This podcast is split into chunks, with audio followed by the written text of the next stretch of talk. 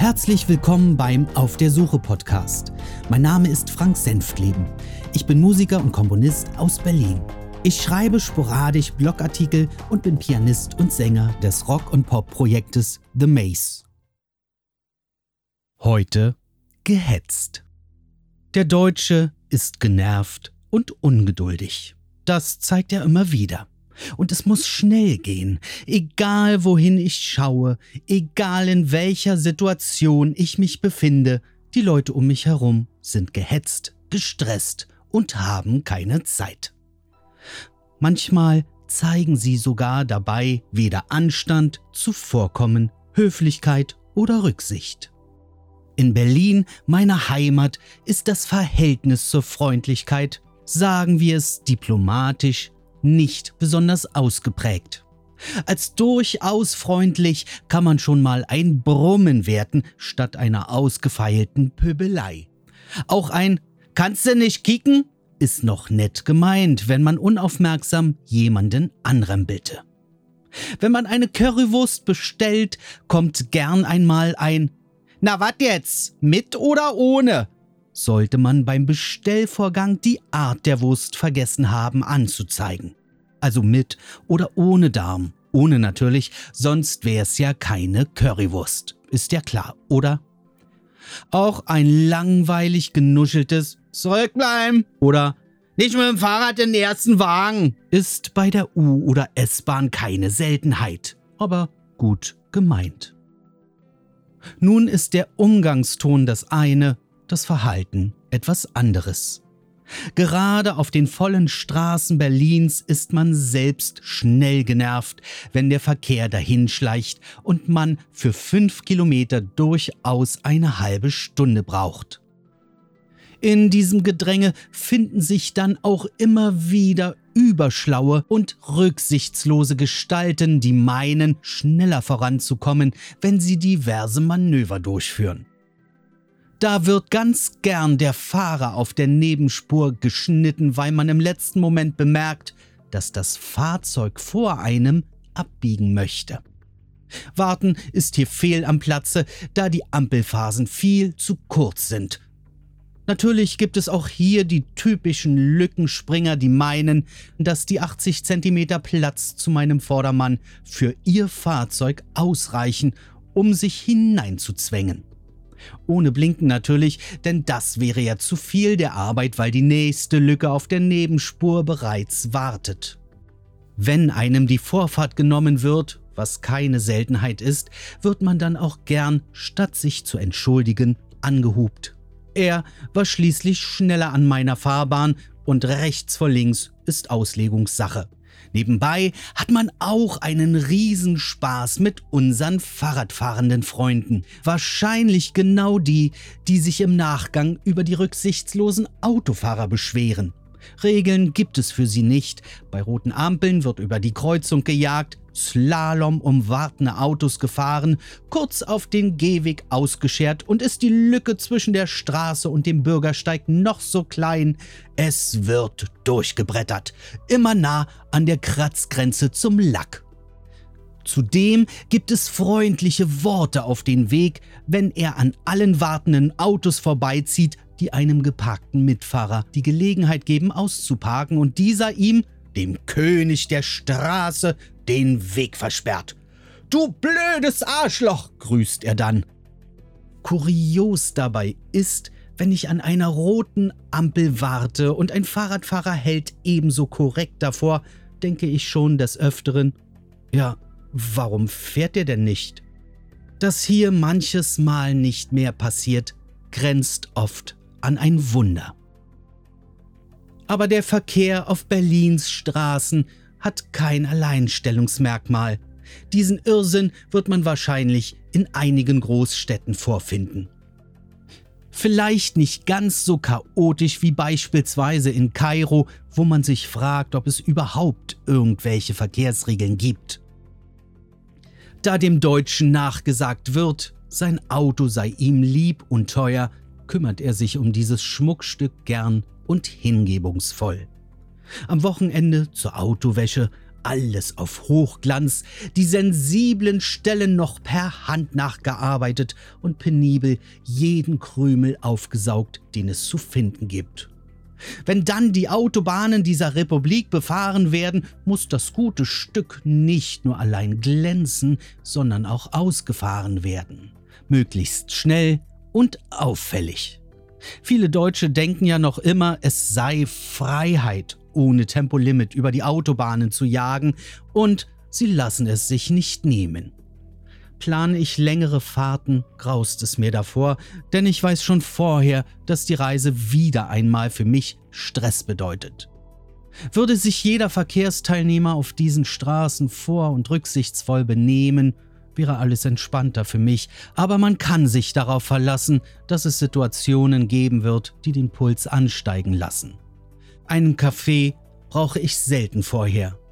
Ich selbst möchte in den meisten Fällen einfach nur von A nach B und bin immer froh, ohne Vorkommnisse dort auch anzukommen. Einige Länder durfte ich kennenlernen, in denen das Autofahren viel entspannter war. Nehmen wir die USA. Die Highways und Interstates bieten im Gegensatz zu unseren Straßen zunächst in ihrer Bauweise mehr Platz, da die einzelnen Fahrspuren breiter sind und die Interstates oft mehr Fahrspuren besitzen als die Autobahnen bei uns. Zudem gilt die Geschwindigkeitsbegrenzung. Auf den Highways zwischen 55 und 65 Meilen pro Stunde, also ca. 90 bis 105 km/h, und auf den Interstates im Schnitt um die 75 Meilen pro Stunde, ca. 120 km/h. Auch nach hunderten Kilometern auf diesen Straßen, und ich bin dort einige Tausende gefahren, kommt man relativ relaxed am Zielort an.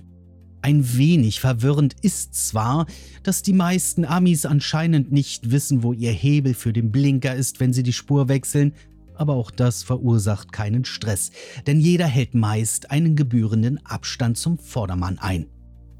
Diese Fahrweise und vor allem ein entsprechendes Tempolimit würde ich mir auch bei uns wünschen. Im Schnitt liegt meine Fahrgeschwindigkeit bei diesen amerikanischen Verhältnissen vielleicht ab und zu noch bei 130 Kilometer die Stunde. Aber am Ende reicht mir das. Und bei diesen Fahrten bin ich ja nicht auf der Flucht, sondern eher auf einem Ausflug oder einer Urlaubsfahrt. Aber selbst wenn ich beruflich solche längeren Strecken nutzen müsste, würde ich mich nicht anders verhalten. Wenn ich sehe, mit welcher Aggressivität auf deutschen Autobahnen gefahren wird, dann wird mir Angst und Bange. Riskante Überholmanöver, Lichthupen, Lückenspringer, dieses auf ein Meter an den Vordermann heranfahren, nur um zu zeigen, er wäre stärker und schneller, das nervt absolut. Wie oft ich auf diesen Fahrten kritische Situationen gesehen habe, kann ich kaum noch benennen. Man hat selten das Gefühl, dass man als gleichberechtigter Verkehrsteilnehmer gesehen wird, sondern eher als Konkurrenz oder Hindernis. Kräfte messen statt Höflichkeit, Risiko statt Rücksicht, Bösartigkeit und Egomanie statt Verantwortungsbewusstsein. So etwas kann ich nicht brauchen. Also nochmal, her mit dem Tempolimit so schnell es geht. Nicht aus den immer diskutierten ökologischen Gründen, sondern einfach nur zu meinem Schutz, dem meiner Familie und anderer Verkehrsteilnehmer. Auch wenn ich das Thema Autofahren ein wenig ausführlicher behandelt habe, gibt es natürlich weit mehr Situationen, an denen der Deutsche gern seine Ungeduld unter Beweis stellt. Gibt's denn hier nicht mal eine zweite Kasse? Erschallt wahrscheinlich nicht selten durch die Supermärkte unserer Stadt. Oft sogar von, nennen wir sie mal, Rentner. Also denen, die die meiste Zeit hätten. Diese Frage wäre wahrscheinlich berechtigt, müsste sich der lautstark Vortragende in eine 20- oder 30-köpfige Schlange wartender Einkäufer einreihen.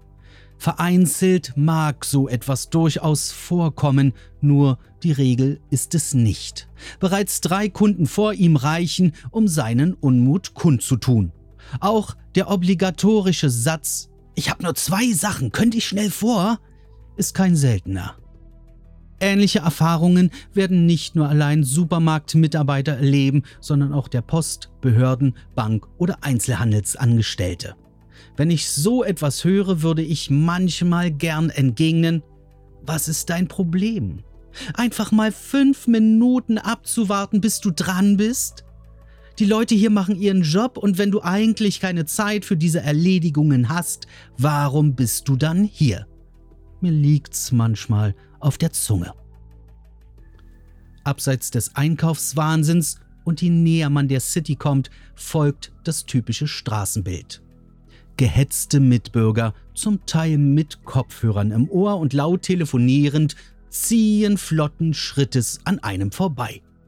Wenn man Glück hat, ohne Smartphone in der Hand und ohne Ausweichmanöver, weil der erste bekannte Teil eh nicht richtig mitbekommt, wohin er geht und ob ihm jemand entgegenkommt.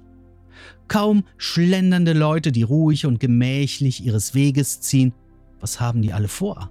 Sind sie verabredet und zu spät losgegangen? Haben sie sich einen Timer gestellt, um ihre Strecke innerhalb der eingestellten Zeit zu erreichen?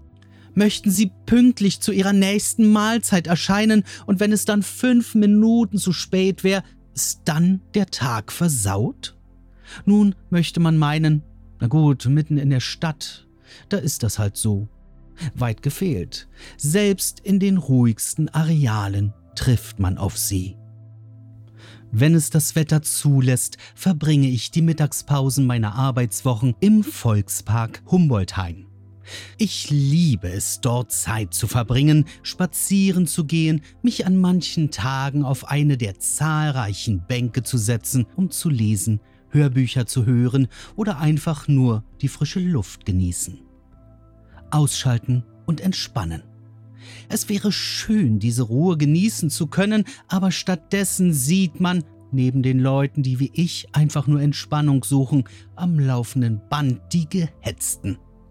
Hetzende Jogger ohne Hund, mit Hund, mit zwei Hunden, Typen in Straßenklamotten ohne sportliche Ambitionen, mit Rucksack und ohne Rucksack, vorbeijagende Fahrradfahrer allein, zu zweit, zu fünft.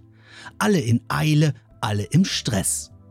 Dabei kommen einem Gedanken auf, ob nicht der ein oder andere gerade einer Oma die Handtasche geklaut oder jemanden verprügelt hat. Irgendwie nervt es. Selbst bei kulturellen Veranstaltungen kommt man nicht an ihnen vorbei.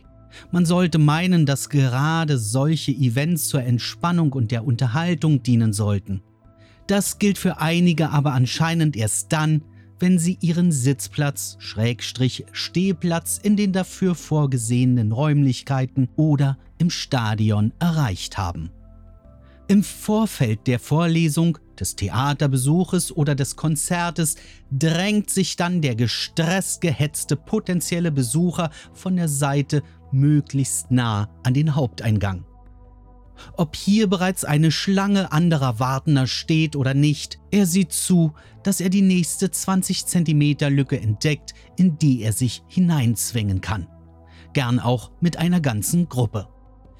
Nicht etwa, dass ich, wie auch alle anderen vor und hinter mir bereits 10 oder 15 Minuten dort stehen, wahrscheinlich für ihn nur, weil wir Spaß daran haben, eine Schlange zu bilden und unsere Zeit vertrödeln wollen dass die dort Stehenden das gleiche Event erleben möchten wie der Drängelnde auch, das zählt hier kaum.